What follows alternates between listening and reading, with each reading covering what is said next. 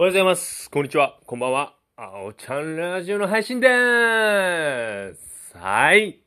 ということでね、今日は土曜日です。まあ僕は今日ジムに行って、で、その後、針、鍼灸に行ってきて、で、これから床屋に行ってきます。まあ結構自分の、まあやらなければいけないことが、まあハードな土曜日なんですけど、まあ楽しくね、過ごさせてもらってます。まあジムでは、その、まあ先生と、仲間たちとたわいもない話して癒されて、で、針鍼灸ではいろいろ体のこと相談させてもらいましたし、で、この後、床屋では、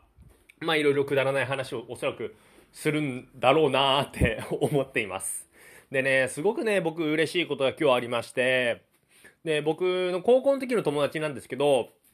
まあ今ちょっとコロナとかいろいろあって、まあ、1年半ぐらい会ってないのかな、多分。うん、1年半ぐらい会ってなくて、まあ、結構男友達同士って、まあ僕の周りなのかな、そんなに頻繁に連絡って取ったりしないんですよ。どう？調子？みたいな。うん。まあ会う時に、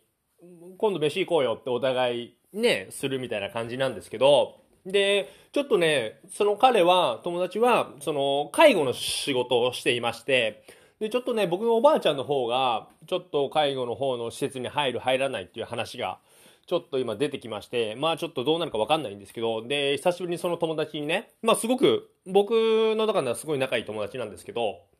まあ相談させてもらったら、まあ本当丁寧にメッセージもくれまして、なおかつちょっと電話で話したいって言ってくれて、ちょっと20分ぐらいかな、話しました。もうすごく丁寧に、その彼の持ってる介護での知識と経験とか、こうでこうでこうだと思うっていう話もしてくれて、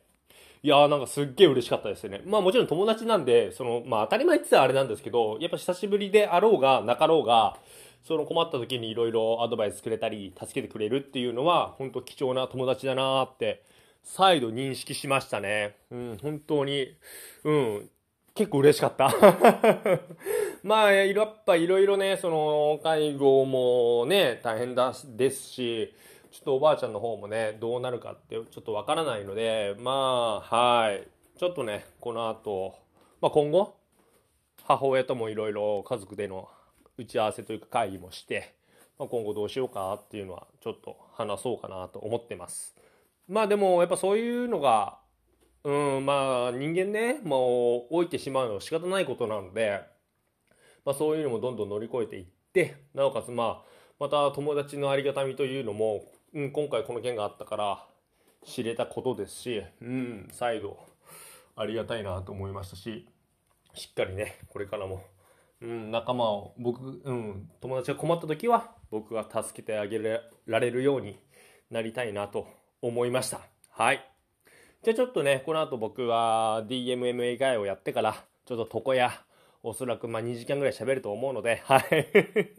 行ってきます。はい。皆さんも良い休日をお過ごしください。それではまた明日。バイバーイ。